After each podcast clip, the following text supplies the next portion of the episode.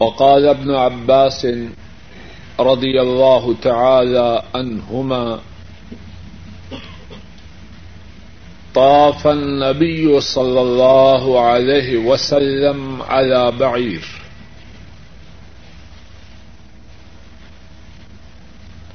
باب ہے اس بارے میں کہ کسی علت کی بنا پر، کسی سبب کی بنا پر اونٹ کو مسجد میں داخل کرنا۔ حضرت عبداللہ ابن عباس رضی اللہ تعالی عنہما فرماتے ہیں، نبی کریم صلی اللہ علیہ وسلم نے اونٹ پر سوار ہو کر بیت اللہ کا طواف کیا۔ اس باب میں امام بخاری رحم اللہ یہ مسئلہ بیان فرما رہے ہیں۔ کہ کسی ضرورت کی بنا پر مسجد میں اونٹ کا داخل کرنا جائز اور درست ہے۔ اور اس مسئلہ کے ثابت کرنے کے لیے امام بخاری رحمہ اللہ نے اس باب میں دو احادیث کا ذکر کیا ہے۔ پہلی حدیث وہ ہے جو ابھی پڑی ہے اور دوسری حدیث انشاءاللہ اللہ اس پہلی حدیث کے متعلق کچھ گفتگو کرنے کے بعد پڑھتے ہیں۔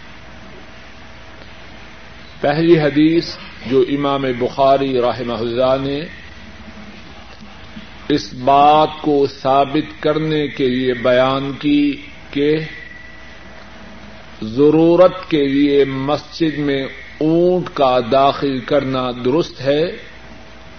وہ حدیث یہ ہے، حضرت عبداللہ ابن عباس رضی اللہ تعالی عنہما بیان کرتے ہیں، جناب نبی کریم صلی اللہ علیہ وسلم نے بیت اللہ کا طواف اونٹ پر کیا۔ تو مسئلہ واضح ہو گیا۔ کسی چیز کا جائز ہونا کہاں سے ثابت ہوتا ہے؟ کتاب و سنت سے۔ جب رسول کریم صلی اللہ علیہ وسلم نے بیت اللہ کا طواف اونٹ پر سوار ہو کر کیا، تو اونٹ پر سوار، تو اونٹ کو مسجد میں داخل کرنا اس کا جواز ثابت ہو گیا۔ اب سوال یہ ہے کہ جناب رسول کریم صلی اللہ علیہ وسلم نے اونٹ پر سوار ہو کر طواف کیوں کیا؟ اس بارے میں علماء امت نے احادیث شریفہ کی روشنی میں ایک سے زیادہ اسباب بیان کیے ایک سبب یہ ہے، سنن ابی داؤد میں ہے حضرت عبد اللہ عباس رضی اللہ تعالی عنہما بیان کرتے ہیں ان النبی صلی اللہ علیہ وسلم قدم مکہ وهو یشتکی۔ جناب نبی کریم صلی اللہ علیہ وسلم مکہ مکرمہ تشریف لائے۔ تو آپ اس وقت بیمار تھے۔ تو جب اونٹ پر سوار ہو کر طواف کیا، تو اس حدیث کی روشنی میں کیا بات ثابت ہوئی۔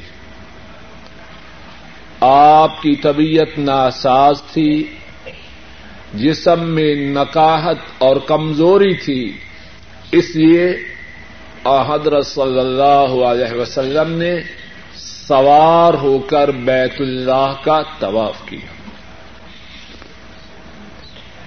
ایک دوسرا سبب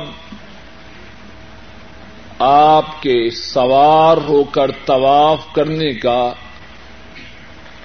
حضرت جابر رضی اللہ تعالی انہوں نے بیان فرمایا ہے۔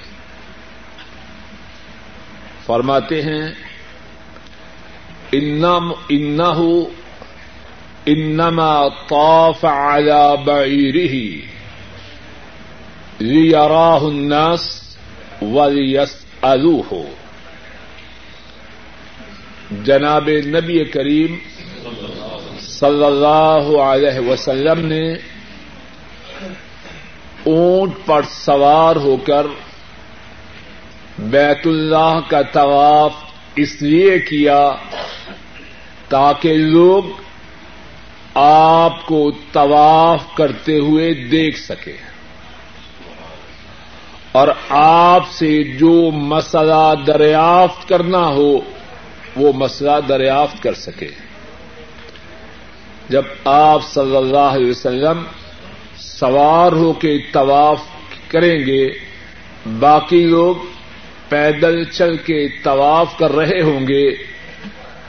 آپ کے طواف کا طریقہ سب کے سامنے نمایاں اور واضح ہوگا۔ اور اسی طرح کسی نے کوئی بات دریافت کرنی ہوگی، آ حضرت صلی اللہ علیہ وسلم کو ڈھونڈنے کی ضرورت نہ ہوگی، سوار ہونے کی وجہ سے سب کے سامنے نمایاں ہوگی۔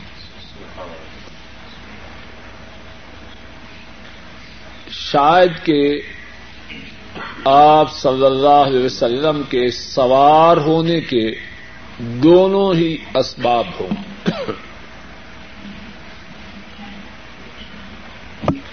اس حدیث پاک میں کیا کیا باتیں ہیں؟ ایک بات یہ ہے، ذرا توجہ فرمائیے۔ آپ صلی اللہ علیہ وسلم کے اس دنیا سے رخصت ہونے پر چودہ سو گیارہ، چودہ سو سات سال سے زیادہ گزر چکے اب چودہ سو اٹھارہ ہیں شابان کا مہینہ ہے۔ آپ صلی اللہ علیہ وسلم کا انتقال ہجرت کے گیارہویں سال میں ہو۔ چودہ سو سات سال سے زیادہ گزر چکے لیکن حضرت صلی اللہ علیہ وسلم کے اعمال،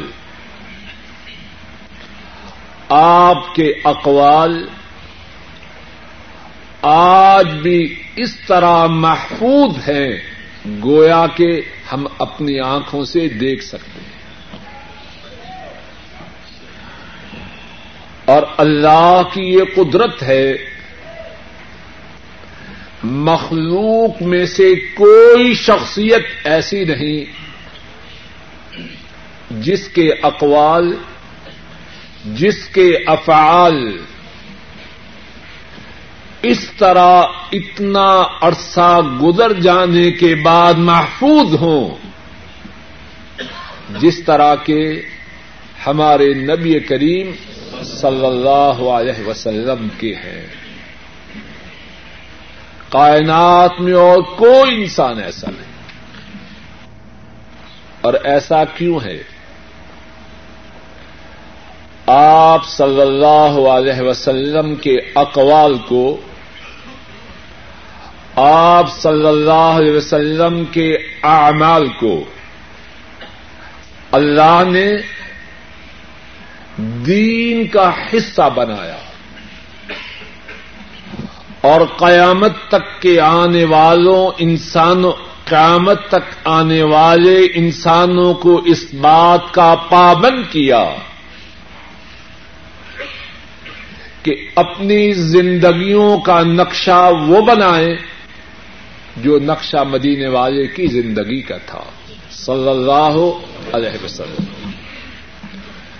لقد كان لكم في رسول الله أسوة حسنة لمن كان يرجو الله واليوم الآخر وذكر الله كثيرا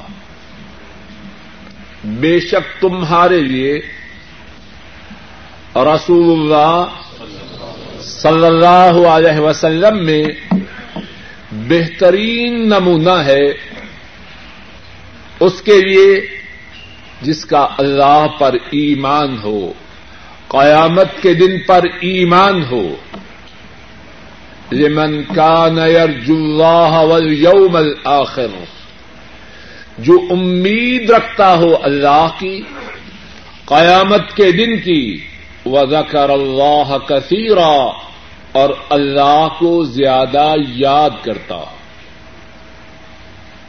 جب وہ ہمارے لیے نمونہ ہیں، تو نمونے کے مطابق اپنی زندگیوں کو بسر کرنے کے لیے ضروری ہے کہ وہ نمونہ محفوظ ہو۔ اگر وہ نمونہ محفوظ نہ ہو، تو کہنے والا کہہ سکتا ہے میں ان کی اتباع کیسے کروں؟ میں ان کے نقش قدم پہ زندگی کیسے بسر کروں؟ مجھے خبر ہی نہیں۔ لیکن اللہ نے یہ حجت کسی کے لیے نہیں چھوڑی۔ اب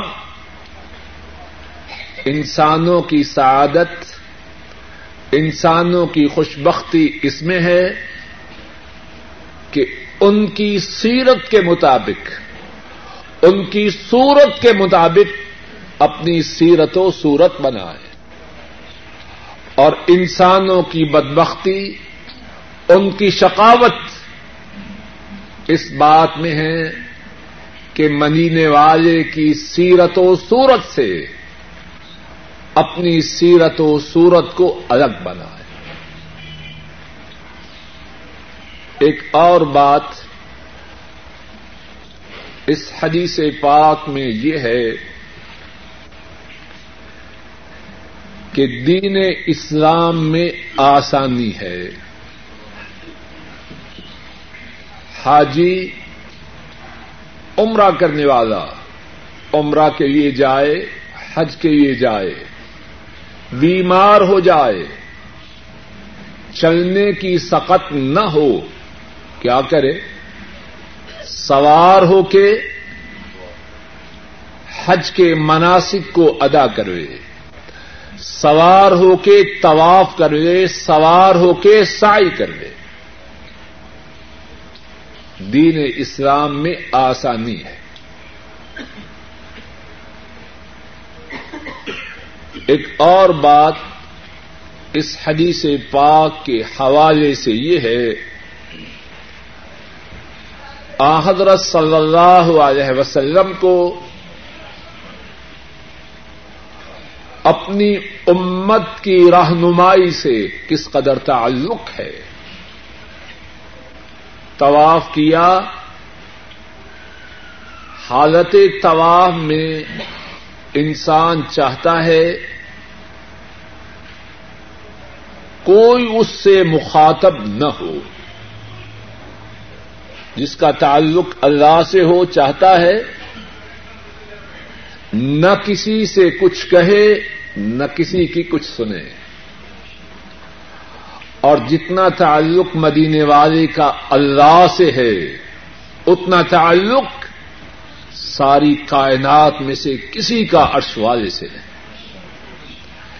لیکن اس شدید تعلق کے باوجود سوار ہوتے ہیں، امت میں سے کسی کو کوئی الجاؤ ہو، اللہ کا نبی طواف کی حالت میں بھی اس الجاؤ کو دور کرنے کے لیے اپنی امت کے افراد کے سامنے ہو۔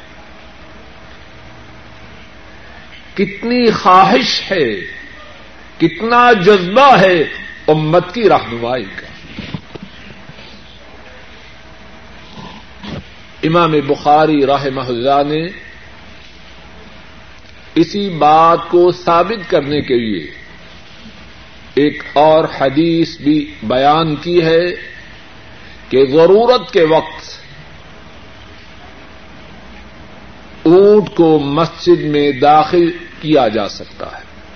اب وہ حدیث پڑھتے ہیں۔ قال حدثنا عبد الله بن يوسف قال اخبرنا مالك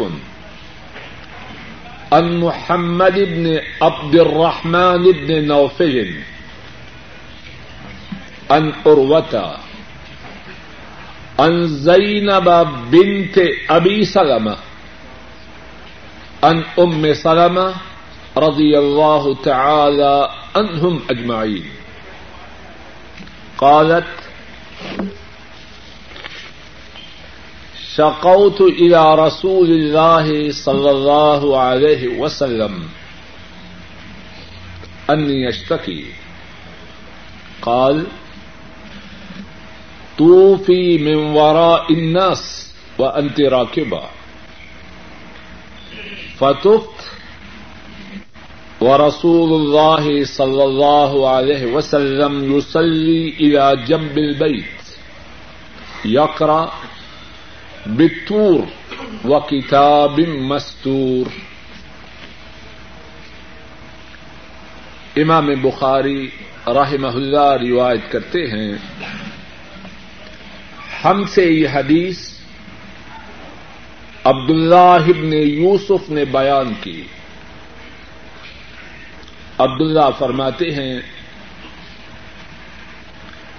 ہمیں یہ حدیث مالک نے بتلائی۔ مالک محمد ابن عبد الرحمد ابن نوفی سے اور محمد عروا سے اور عروا زینب بنت ابی سلمہ سے اور زینب اپنی والدہ محترمہ حضرت ام سلمہ رضی اللہ تعالی عنہا سے روایت کرتی ہے۔ ام سلمہ بیان کرتی ہیں، میں نے رسول اللہ صلی اللہ علیہ وسلم کی خدمت میں عرض کیا کہ میں بیمار ہوں۔ آپ نے فرمایا، لوگوں کے پیچھے، لوگوں سے ہٹ کے سوار ہو کر طواف کر لیجیے میں نے ام سلمہ فرماتی ہیں، میں نے طواف کیا اور رسول اللہ صلی اللہ علیہ وسلم بیت اللہ کے پہلو میں۔ بیت اللہ کے قریب نماز پڑھ رہے تھے اور آپ نے نماز میں و و کتاب مستور کی تلاوت کی۔ اس حدیث پاک میں کتنی ہی باتیں ہیں۔ اس حدیث کی سند میں بھی اور اس کے متن میں بھی۔ اللہ کی توفیق سے چند ایک باتوں کو بیان کرنے کی کوشش کرتا ہوں۔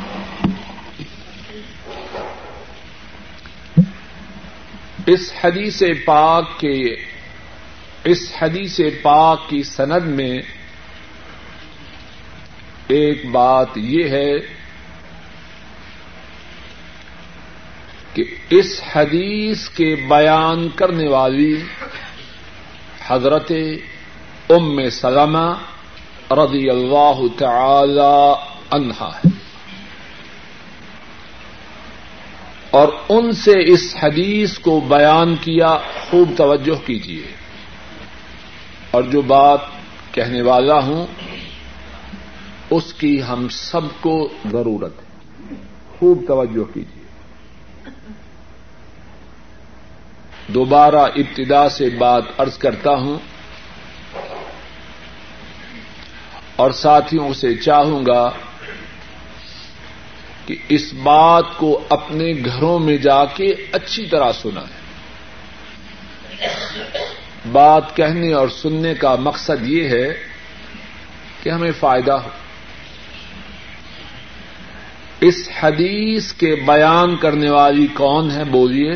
حضرت ام سلمہ رضی اللہ تعالی عنہا۔ اور ان سے اس حدیث کو کس نے بیان کیا؟ ان کی بیٹی، ان کی بیٹی حضرت زینب رضی اللہ تعالی عنہا نے۔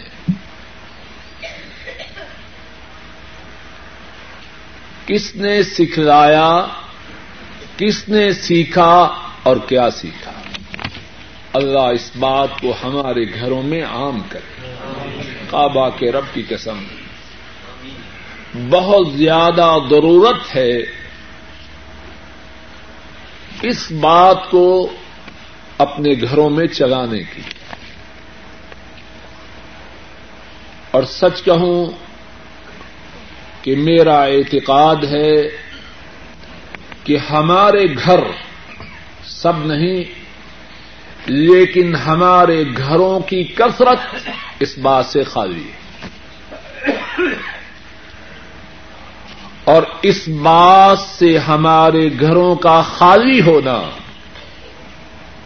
ہماری بے چینی، ہمارے استراب ہماری بربادی کا بہت بڑا سبب ہے۔ معمولی بات نہیں ماں سکھلا رہی ہے، بیٹی سیکھ رہی ہے۔ کیا سکھلا رہی ہے ماں اور کیا سیکھ رہی ہے بیٹی؟ کیا آپ بولیے؟ اللہ کے نبی کی حدیث صلی اللہ علیہ وسلم۔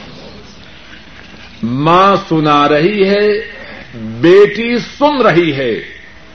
اور پھر بیٹی نے وہ حدیث حضرت عروا کو سنائی اور آج امت تک پہنچی۔ کتنی اعلی ہے وہ اماں۔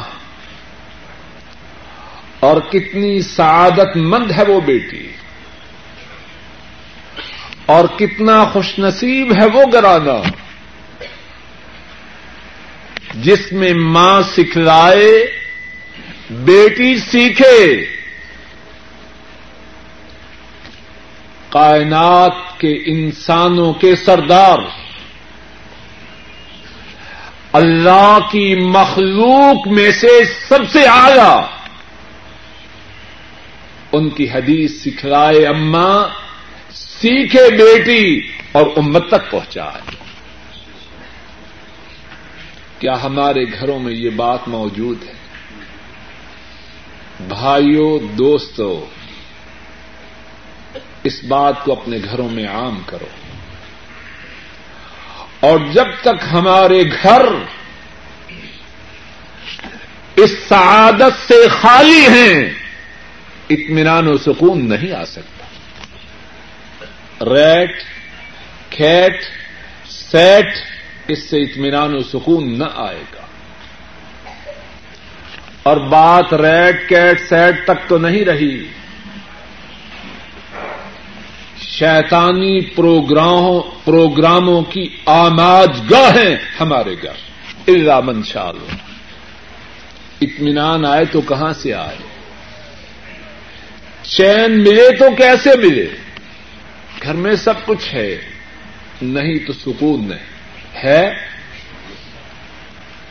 بہت کچھ ہے۔ سعودی عرب سے گئے، زائد سامان کا کرایہ دے کے گئے۔ بڑی محنت سے سفارشیں ہوئی وزن زیادہ ہے۔ پھر گھر میں سکون آیا ہے۔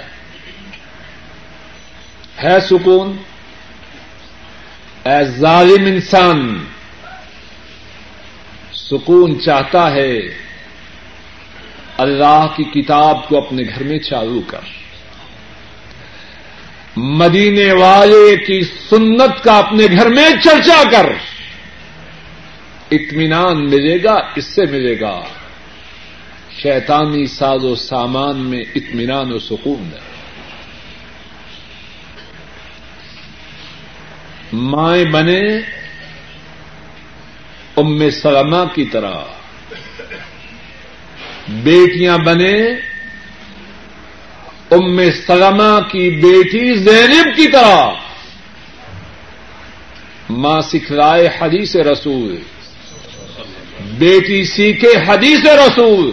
صلی اللہ علیہ وسلم، گھر میں اطمینان آئے، سکھ آئے، چین آئے، اللہ کی رحمتیں نازل۔ گھر میں کاروائیاں ہوں شیطانی۔ کاروائیاں ہو اللہ کی لانتوں کے حصول کی۔ رحمت آئے تو کہاں سے؟ آئے گی؟ اور یہ ام سلمہ ہیں کون؟ ذرا ان کے متعلق بھی کچھ بات اللہ کی توفیق سے سن لیں، رضی اللہ تعالی عنہا یہ ام سلمہ رضی اللہ تعالی عنہا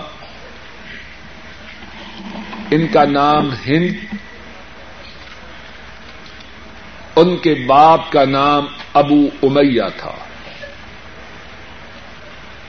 قریش کے قبیلہ بنو مخزوم سے ان کا تعلق تھا۔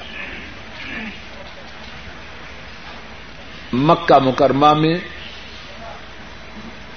یہ اور ان کے شوہر محترم، بھائی آگے نہ ہو، وہیں بیٹھے۔ ہیں جو لیٹ آئے وہیں رہیں۔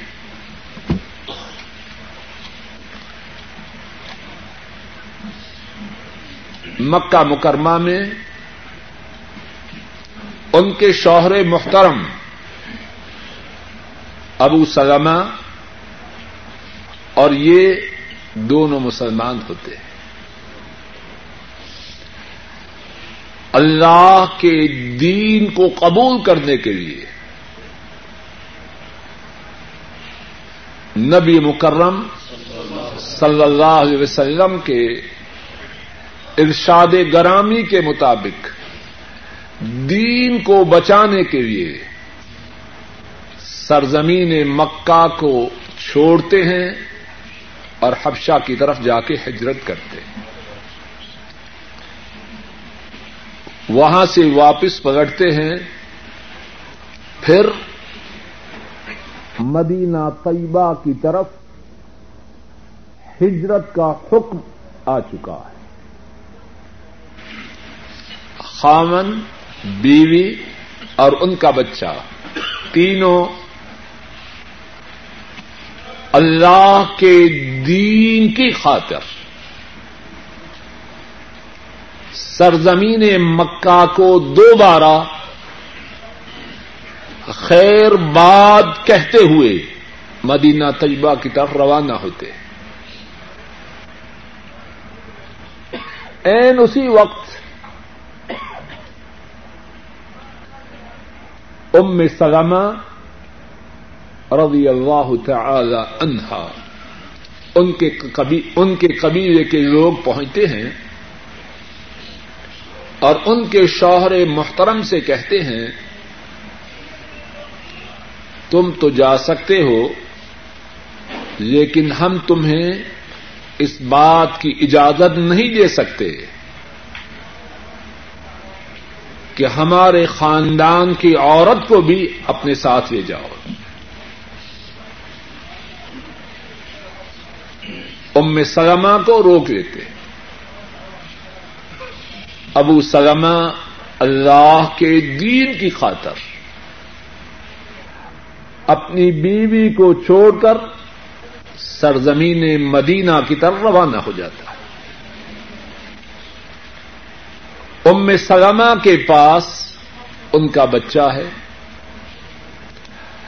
اب ابو سلمہ کے قبیلے کے جو لوگ ہیں، وہ دیکھتے ہیں کہ ام سلمہ کے میکے والوں نے اس کو روک لیا ہے۔ وہ جوش میں آتے ہیں اور کہتے ہیں، اس کی گود میں جو بچہ ہے، وہ تو ہمارا ہے۔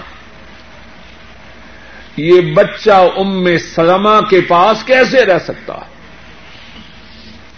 ام سلما سے بچے کو چھین لیتے ہیں۔ تین افراد کا کنبا تین حصوں میں تقسیم ہو جاتا ہے۔ کہنے کو بات آسان ہے، لیکن انتہائی کٹن وہ جانے جس پہ گزرے۔ اور اس آزماش کے باوجود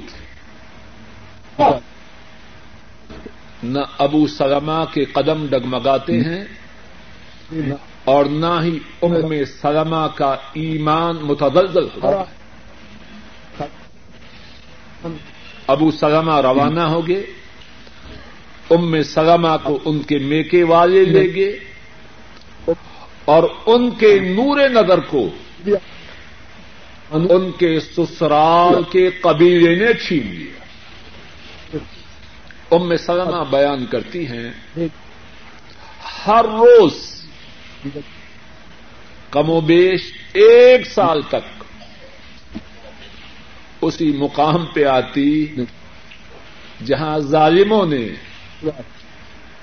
اس کنبے کے افراد کو جدا جدا کیا، وہاں کے آنسو بہاتے لیکن رب کے سوا ان پہ رحم کرنے والا تب کون تھا؟ ہر روز آتی بچھڑے ہوئے پیاروں کی یاد میں آنسو بہاتی واپس چلی جاتی لیکن ایمان اس کو مضبوطی سے تھامے رکھ۔ قریباً سال گزرنے کو ہوا، بنو مخزوم ان کے اپنے قبیلے کی کچھ لوگوں نے کہا، کیوں بچاری کو ستا رہے؟ اسے اجازت دو۔ اپنے شوہر کے پاس جو کہ یسرب جا چکا ہے، اسے اجازت دو، یہ بھی وہاں چلی جائے۔ کبھی والوں نے کہا، چلو اجازت دو۔ اللہ کی راہ میں مصیبت تو آتی ہے، لیکن اللہ مصیبت کے بعد آسانی بھی دیتے ہیں۔ کوئی دین پہ جمنے والا تو ہو۔ اللہ ظالم تو نہیں، لیکن آزمائش آتی ہے۔ اور تنگی کے بعد عرش والے رب آسانیاں بھی دیتے ہیں اور اجر و ثواب اس کا تو کوئی حساب ہی نہیں۔ اب ان کے میکے والے، ان کے یسرب جانے کی اجازت دیتے ہیں۔ اب جو سسرال والے ہیں، جب آسانی اللہ کی طرف سے آئے، سسرال والے کہتے ہیں، جب انہوں نے اپنی ضد کو چھوڑا ہے، تو ہم بھی اس کا بچہ اس کو واپس کرتے ہیں۔ بچہ ملا، تین افراد جدا ہوئے، اب دو مل گئے۔ ام اس بات کو مختصر کرتا ہوں۔ ام سلمہ، یسرب، مدینہ طیبہ اپنے شوہر کے پاس پہنچ اب پھر وہ کنبا جو ظالموں نے بکھیر دیا تھا، دوبارہ مجتمع ہوا اب وہاں اور آزمائش آئی۔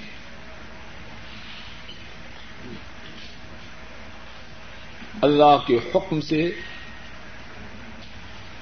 حضرت ام سلمہ رضی اللہ تعالی عنہا،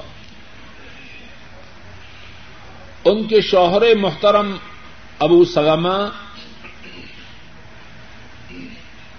ان سے دوبارہ بچھڑ گئے اور اب ایسے بچھڑے کہ اس بچھڑنے کے بعد دنیا میں ملاقات ممکن ہے۔ اللہ کی طرف روانہ ہوگی فوت ہوگی صحیح مسلم میں حدیث ہے، ام سلمہ رضی اللہ تعالی عنہا خود بیان کرتی ہیں کہ جب میرے شوہر محترم ابو سلمہ انتقال کر گئے، تو میں نے کہا، غریب غریب وفی ارض غربت۔ اب کی انہ بکا ان یتحدث ان پردیسی، پردیس ہی میں چل بسا۔ اس ایک جملے میں کتنے غم ہیں، کتنے دکھ غریب وفی ارد غربت میرا خامن پردیسی پردیس ہی میں اس دنیا سے روانہ ہو گیا۔ اور پردیس کی موت بڑی سنگین ہوتی ہے۔ رونے والا بھی کوئی نہیں۔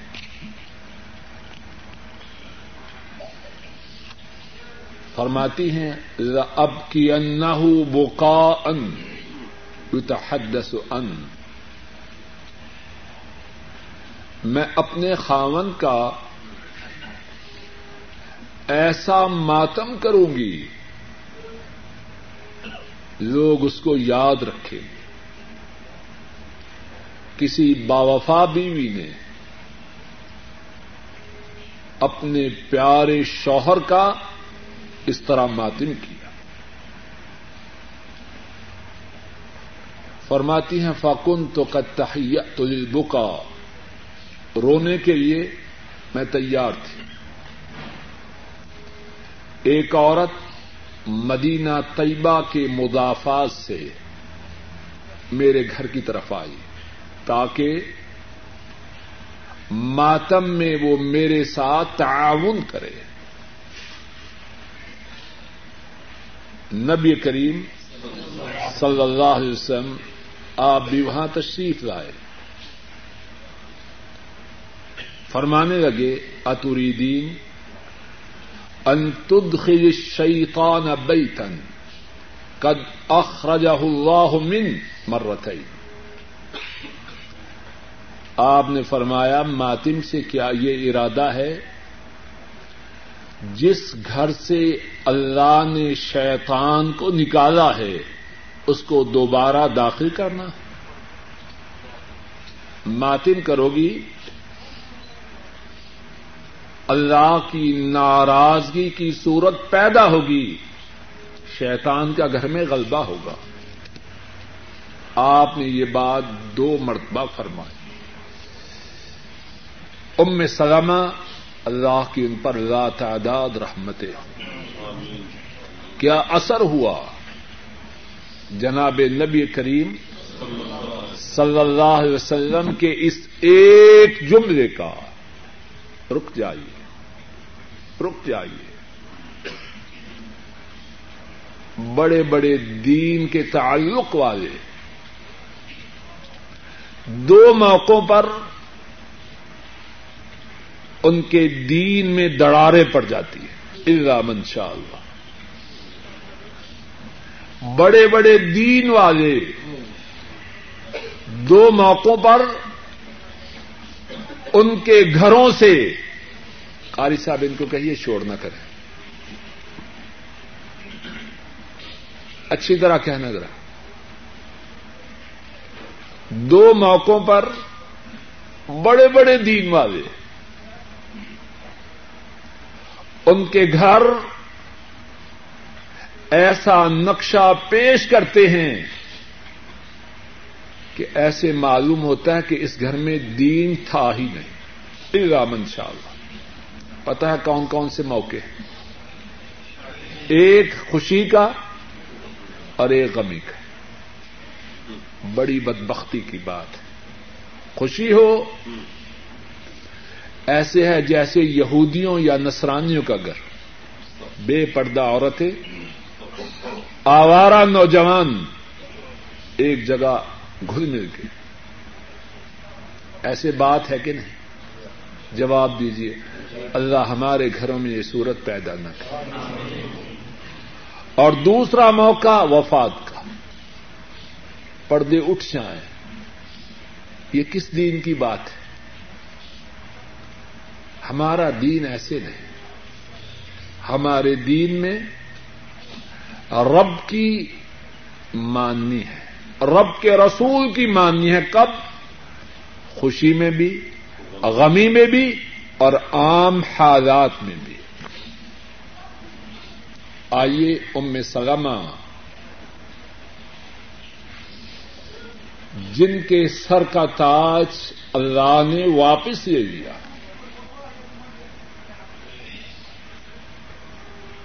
اور جنہوں نے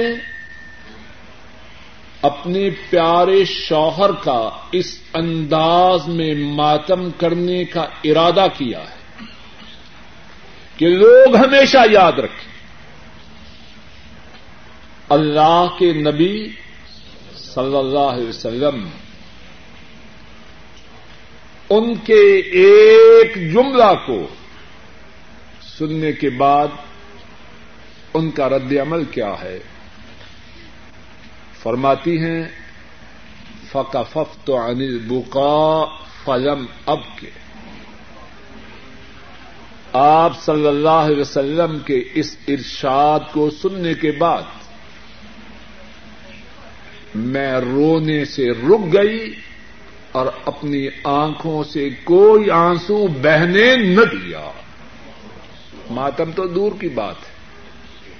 ماتم دور کی بات ہے۔ رونا جس کی اسلام میں اجازت ہے، میں روئی تک نہیں۔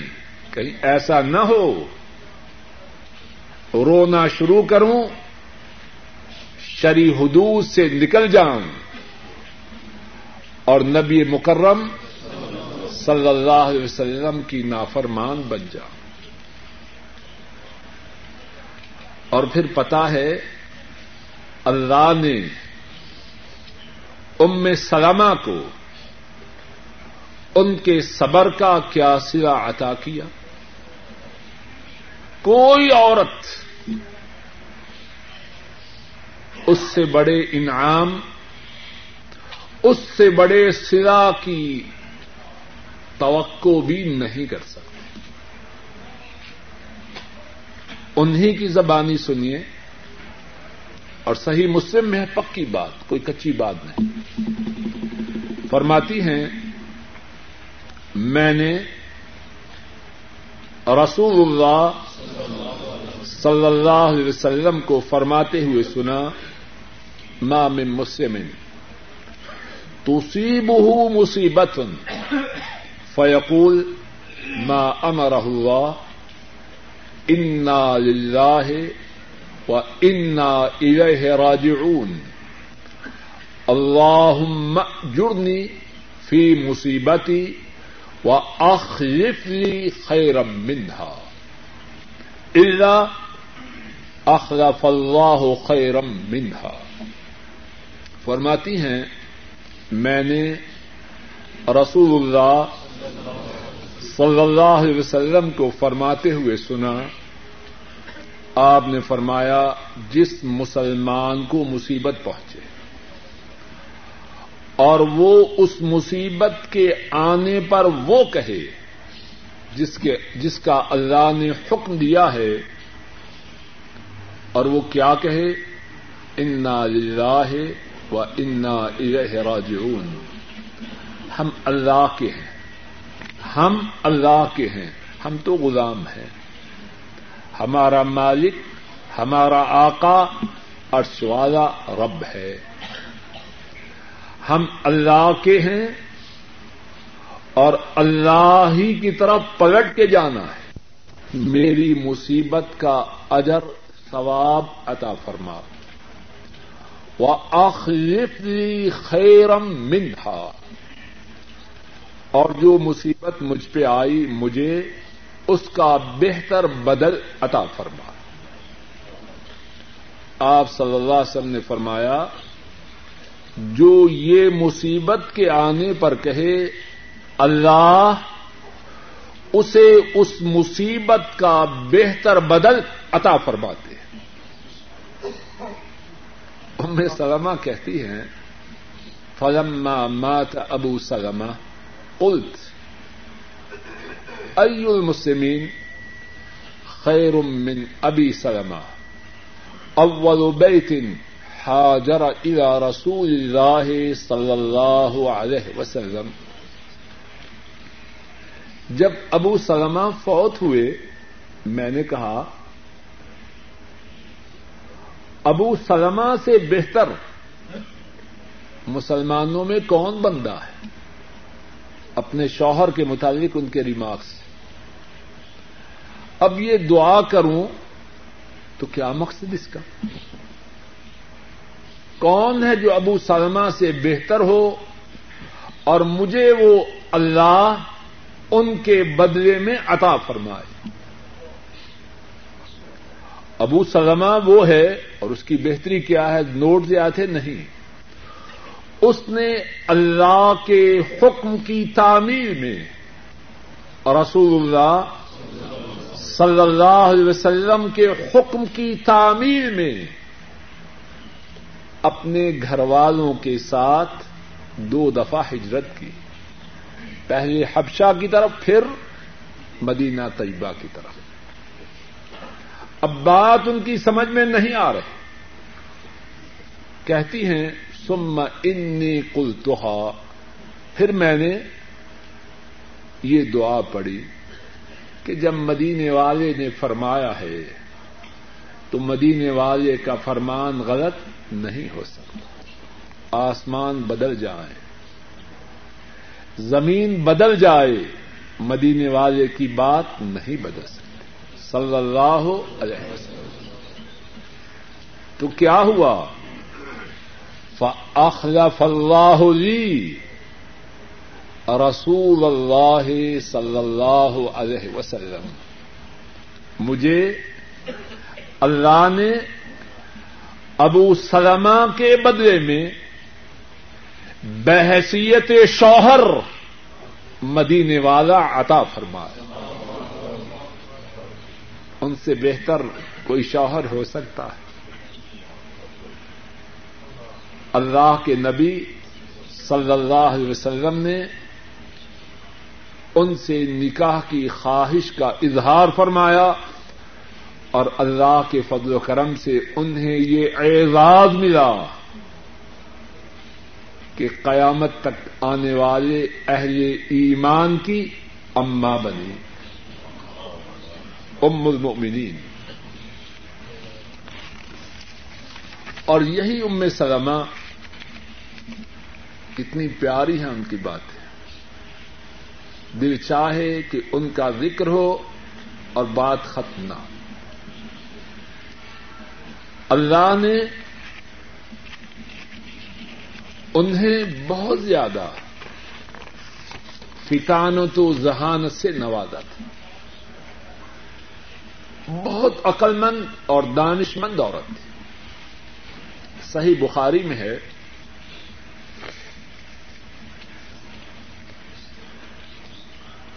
سلح حدیبیہ کے موقع پر آ، حضرت صلی اللہ علیہ وسلم نے بہت سے صحابہ کے نہ چاہنے کے باوجود قریش مکہ سے معاہدہ کیا۔ بات کو مختصر انداز میں ذکر کر دوں تاکہ سب ساتھیوں کی سمجھ میں انشاءاللہ بات آ جائے۔ ہجرت کے چھٹے سال آ، حضرت صلی اللہ علیہ وسلم عمرہ کی غرض سے چودہ سو صحابہ کے ساتھ مکہ مکرمہ پہنچے۔ مکہ مکرمہ سے باہر خدیبیہ کے مقام پر پہنچے۔ مکہ کے کافروں کو خبر ہوئی، انہوں نے کہا، ہم عمرہ نہیں کرنے دیں گے۔ کافی گفت چنید کے بعد یہ طے پایا کہ اس دفعہ مسلمان واپس چلے جائیں، آئندہ سال آ کے عمرہ کریں۔ اور کافروں نے بظاہر ایسی شرائط منظور کروائیں، جن میں کافروں کی سربلندی اور معاذ اللہ مسلمانوں کی پستی تھی۔ مسلمانوں کو یہ بات گوارا نہ تھی۔ حضرت صلی اللہ علیہ وسلم نے حکم دیا سلح ہو چکی، اب مسلمان اپنے احرام کو کھول دیں۔ جو جانور قربانی کے لائے ہیں، وہ قربانی کرے سروں کو منڈوا دے تاکہ احرام ختم ہو۔ صحیح بخاری میں ہے مسور بن مخرمہ اور مروان دونوں بیان کرتے ہیں۔ ایک شخص نے بھی نہ قربانی کی اور نہ سر منڈوائے۔ اور معاذ اللہ نافرمانی کی نیت سے نہیں، لیکن اتنا صدمہ مدینہ طیبہ سے چل کے آئے ہیں۔ چودہ سو صحابہ اور حق پر ہیں۔ دین دین حق۔ اور ان کے ساتھ وہ ہیں جن ایسا اللہ کی ساری کائنات میں کوئی عمرہ کیے بغیر واپس جائیں۔ اور مکہ مکرمہ سے چند میل کے فاصلے پر رہ جائیں۔ احرام کھوئیں، قربانی کریں، حجامت کروائیں، واپس ہو جائیں۔ بات سمجھ میں نہ آ رہی۔ تھی آحدر صلی اللہ علیہ وسلم نے تین مرتبہ حکم دیا۔ ایک شخص بھی نہ اٹھا۔ آپ کو یہ بات ناگوار گزری۔ آپ سلسم اپنے گھر والوں کے پاس چلے گئے اور ام سلمہ رضی اللہ تعالی عنہ آپ کے ساتھ اس سفر میں شریک تھی۔ آپ نے ام سلمہ سے جا کے ماجرا کہا۔ میں نے حکم دیا تین مرتبہ ایک بھی نہیں اٹھا۔ انہوں نے عرض کی، اے اللہ کے رسول، اے اللہ کے نبی صلی اللہ علیہ وسلم۔ اگر آپ پسند کرتے ہیں کہ آپ کے حکم کی تعمیل کی جائے، آپ باہر تشریف لے جائیے، کسی سے گفتگو نہ کیجیے۔ اپنی قربانی کو ذبح کر دیجیے۔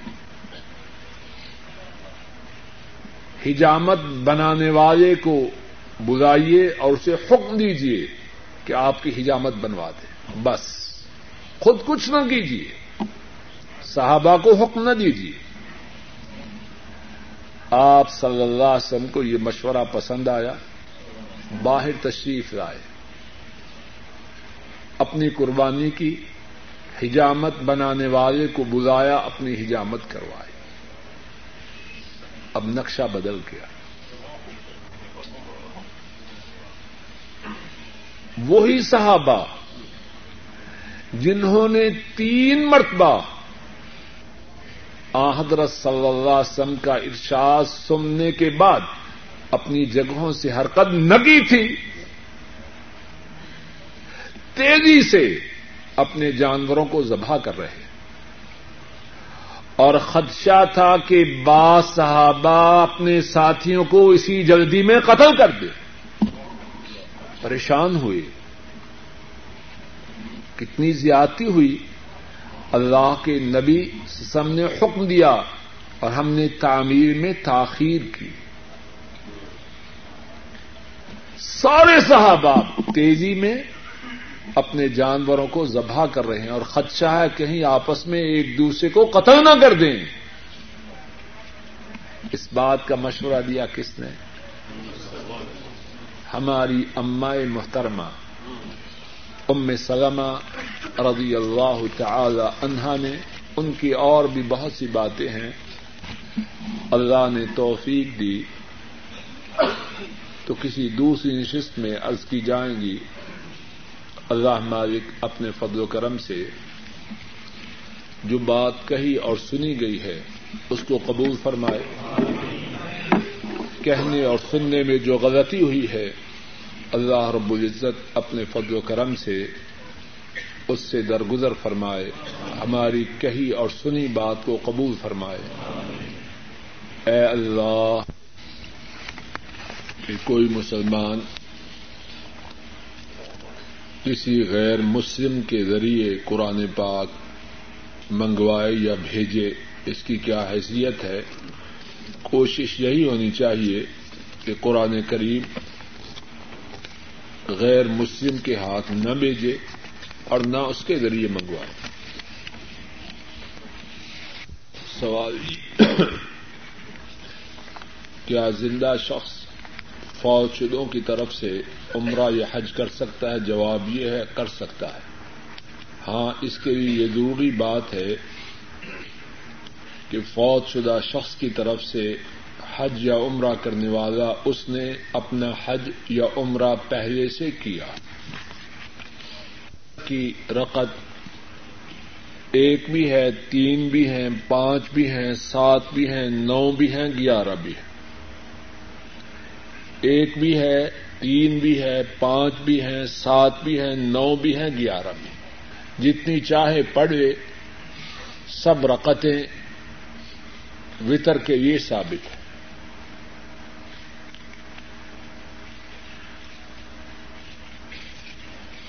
اگر جمعہ کے دن سفر کر رہے ہوں، تو اگر کہیں جمعہ مل جائے تو شریک ہو جائے نہ شریک ہوں تو مسافر کو جمعے کی بجائے ظہر کی نماز پڑھنے کی اجازت ہے۔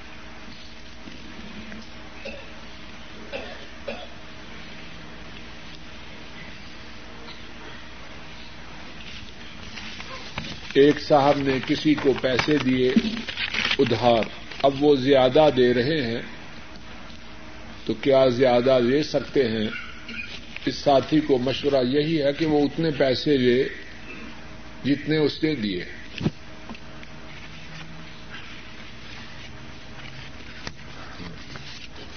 ایک سوال نے، ایک ساتھی نے سوال کیا ہے کہ داڑھی کا منڈوانا یا کٹوانا، اس کی شری حیثیت کیا ہے؟ کافی دفعہ یہ بات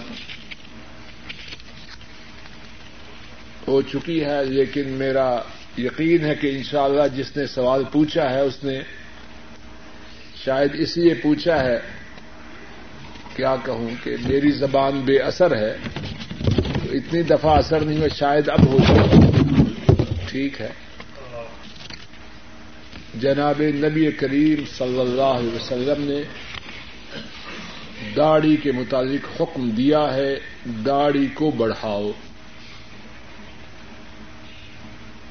داڑھی کو بڑھاؤ۔ اب میں جواب دینے کی بجائے آپ سے پوچھتا ہوں۔ نبی کریم صلی اللہ علیہ وسلم کا حکم ماننا فرض ہے یا ہمیں اختیار ہے؟ ذرا اونچی جواب دے۔ اگر کوئی نہ مانے، ذرا بات ابھی تھوڑی سی اور بیان کرتے ہم میں سے کوئی شخص اپنے بیٹے کو کہے، جاؤ بیٹا بکالے پر، جا کے پانچ ریال کا دودھ لے آؤ۔ بیٹے کو اختیار ہے جائے یا نہ جائے، ہر آدمی اپنے مطابق خود فیصلہ کرے۔ میرا آرڈر میرے بیٹے کے لیے آپشنل ہے یا کمپلسری ہے؟ ہر آدمی سوچے۔ اختیاری ہے یا اجباری ہے؟ اور جو بیٹا کہ نہیں ابو جی آپ نے حکم دیا۔ مجھے آپشن ہے، چاہوں تو مانوں، نہ مانوں تو پھر کیا ہوا؟ کیا کہے گا باپ؟ باپ چاہے گا کہ وہ دن میری زندگی میں نہ آتا جس دن میرے گھر یہ ناجائز پیدا ہو۔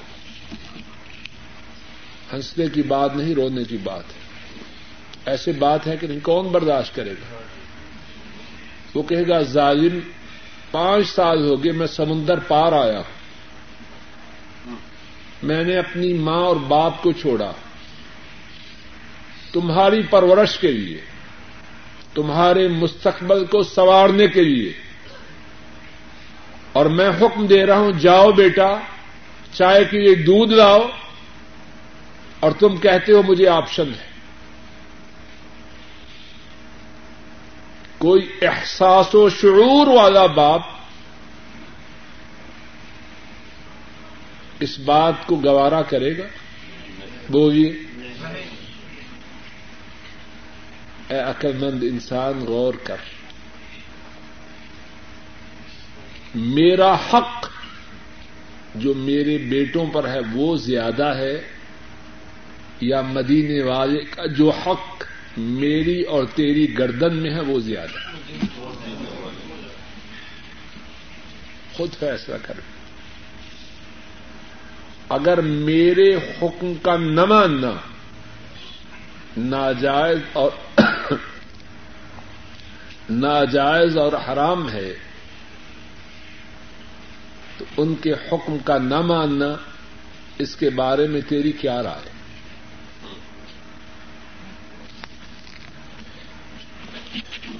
ایک سوال یہ ہے کہ جو شخص